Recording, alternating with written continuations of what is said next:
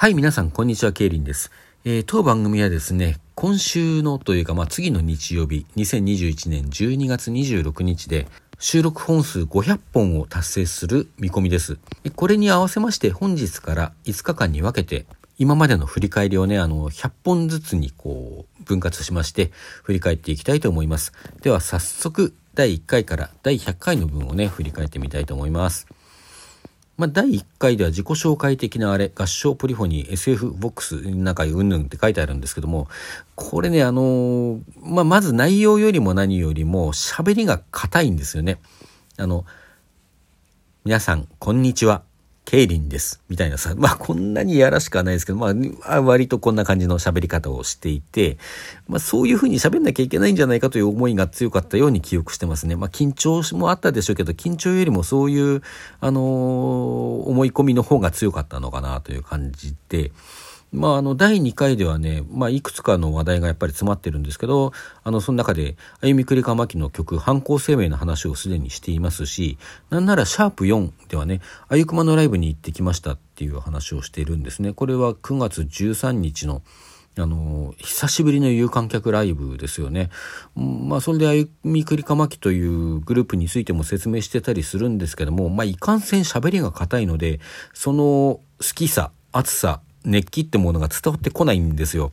ちょっと残念だなと思いますね。せっかく推し語りをするならやっぱりその辺はね、伝えるような喋り方をした方が良かったのではないかなと今では思ったりします。はい。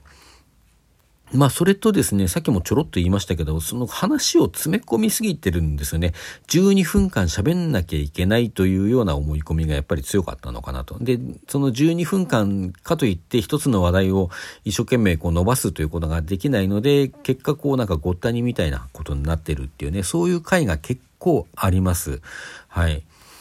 で、まあその一方でですね、あの、推し語りというのは最初から結構していて、シャープ5ではそのうちやるね、ねねのねさんの話というのが来てますし、シャープ8ではまなみのりさの話し、シャープ11ではキトリリカバーの話、まあリカバーってこれキトリの当時出たあの、カバーアルバムのね、タイトルですね、その話をしてたりするんですね。まあなので推しについて語るということをしていこうというのは割と初期段階にあの頭にあったのかなという感じはありますね。まあ、その一方で朗読会もすでにシャープ6では小川未明電信柱と妙な男を朗読してみたよって回があります。えー、っとまあ第10回までがそんな感じ、まあ、第11回が一人か。えっと、一人会なので、まあ、そのまんまいきましょうかね。で本の話としてはシャープ14にゲド戦記と西の果ての年代記の話。まああのルグインのね本の話をしていますね。えー、そしてあの歩みくりかまきの話はポロポロあるんですよ。あの、シャープ15、人から言ってきました、あゆくまはいいぞっていう回、シャープ16、プレイスマイプレイスの話、コトリの話とかね、あの、まあ、プレイスマイプレイスもあゆくまの曲のタイトルなので、で、シャープ19からシャープ21までは連続してあゆくま会パート1、パート2、パート3としてあゆくまの話だけをしています。で、この辺も聞いてみてますけど、やっぱり硬いんですよね。せっかくあゆくまについて話そうとしてるのに、こう、硬さが抜けないがゆえに、その愛も十分には伝わってきていないんじゃないかなと、そんな感じになっています。あと、シャープ17でね、これが初の自作朗読になりますね。真夜中の電話。まあ、新作ではなくて、昔書いたものを朗読したっていう回なんですけどね。まあ、そういう回もあったりします。えー、っと、そして、シャープ22があゆくまハロウィンライブほか、まあ、これは告知ですね。まだ、あの、やる前なんでね、今度ありますよという告知をしています。えー、っと、で、実際に、アイクマのそのハロウィンライブがあったのは10月20日前後なんですけども、まあ、その前にシャープ25にお題トークあのこの頃はまだ今週のお題っていうのは公式から出てたのででそのお題がねこの週は教えの愛を語るっていう回だったんですよ。もうこれはアイクマへの愛を語るしかないってことで語ってるんですけど、まだまだここでは、あの、硬さが抜けてないと。10月9日ですね、えー、と、番組始めてから1およそ1ヶ月ぐらいのところですけどもこの時点ではまだちょっと硬さが残ってるんですよね。で、そのさっきから硬い硬いって言ってるのが、じゃあいつ頃から溶けてきたんですかというと、まあ、はっきりわかるのはね、あの、シャープ33、あゆくま配信ライブ素晴らしすぎたっていう、これが、あの、ハロウィンライブのね、実際に見た感想なんですよ。この辺から、おっと思うくらい、ちょっと喋り方が変わってきています。あの、固く固く一定のテンポで喋ろうという感じじゃなくて、言いたいことがある時にバラバラバラっと喋って、えっとねって言ってまた考えて喋るっていうようなね、今のスタイルに割と近い感じに近寄ってきてるんですね。これはあの、その3日後に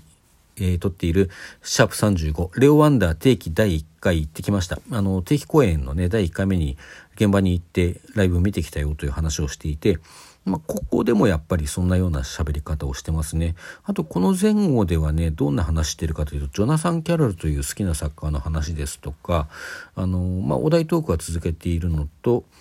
うんと、昔話の話をしてますね。あの、味噌貝橋大工とね、なんか、名前をあの当てるの当てないのとかなんかそんなような話を確かしていたんだと思います。うん、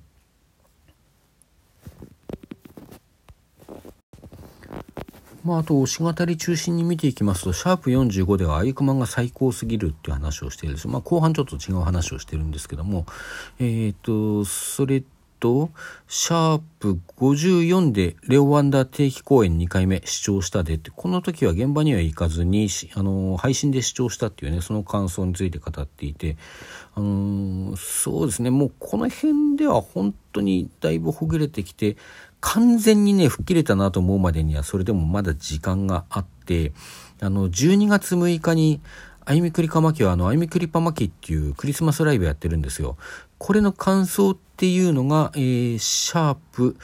79、あゆみくりぱまき行ってきたっていう回で、まあ、これに先立ってね、で、そのあゆみくりぱまきに向けてということで、あいくまの曲を、あの、カテゴリー別にね、あの、語ってたりするんですね。うんと、シャーププ74「歩みくりかまき旅立ちの歌の話」ってこれはあのエモ曲を代表して旅立ちの歌という曲の話をしているんだしシャープ76では「あゆくま会」でゴリソングにプラス1曲ってことであのゴリっていうねあのガンガンに鳴らしてくるあのロックなあのパンクな曲について話してる回ですね。そしてシャープ78ではあのハニーハニーハニーってファニーでよかったっけって言ってあの、まあ、ファニーな曲の話をしています。で、そういうふうにこう語った後でのあゆくまのライブの話ね。あゆみクリパ巻き行ってきた。まあ、ここではもう完全に本当にほぐれて今と同じようなテンションで喋ることができていますね。まあ、今の喋り方がいいのかどうか知らんけどね。まあ、でも今の自分から見て納得のいくような喋り方ができているなというふうには思います。はい。で、その合間にはどんな話をしているかというと、バトルグランドワーカーズっていう最近完結したね、漫画の話をしていたりとか、ちょっとネタに詰まってきたのか、詩の朗読をしたりとかしています。中原中也の詩集よりとか、大手拓司の詩を読んだりね。まあ、ちょっと詩の朗読を、あの、やっていこうかなという気持ちも当時はあったのかもしれないですね。まあ、あんまり長続きしてないですけどね。はい。で、まあ、シャープ79が歩みくりぱまきでしょ。これね、あの、続けてねねのねさんのライブっていうのは確か翌週ぐらいにあったんですよ。なので、ねねのねさんの曲に、とか、ねねのねさんの魅力についてね、あの、ましてやここでねねのねさんの、あの、バンブー2っていう、この名義での初の新曲っていうかね、最初のあのシングルもデジタルでリリースされていますし、まあその辺の話だとかね、あの随分続けてこの辺はしていますね。で、シャープ86がそのねねのね会ということで主催ライブイベント3行ってきた。この回も、うん、いい感じに喋れてますね。シャープ87かな ?86、87これ連続で喋ってますかね。うん。あの、これもスリーマンライブだったはずなので、なんか他の出演者さんの話をしているうちに時間がなくなって、あの、ねねのねさんの話で、シャープ87一回使ってるって感じでしょうかね。まあ、それぐらいにこう、喋ることを思いついてベラベラ喋るようになってきたというふうにも言えるかなと思います。そして、推し語りのこの流れとは一切関係がないんですけれども、シャープ92、ここにあの、いまいちこれ人気ないんですけどね、不思議と。私個人はすごく気に入っている回があって、シャープ92が方言、